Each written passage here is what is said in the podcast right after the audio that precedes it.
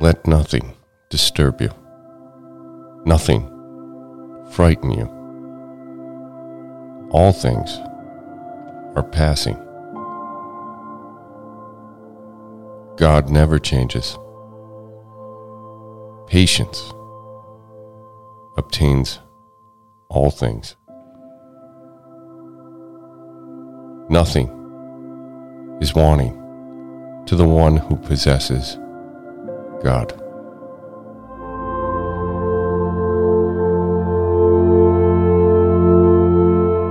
Thanks for starting your day with hammock readings, and we look forward to seeing you again tomorrow.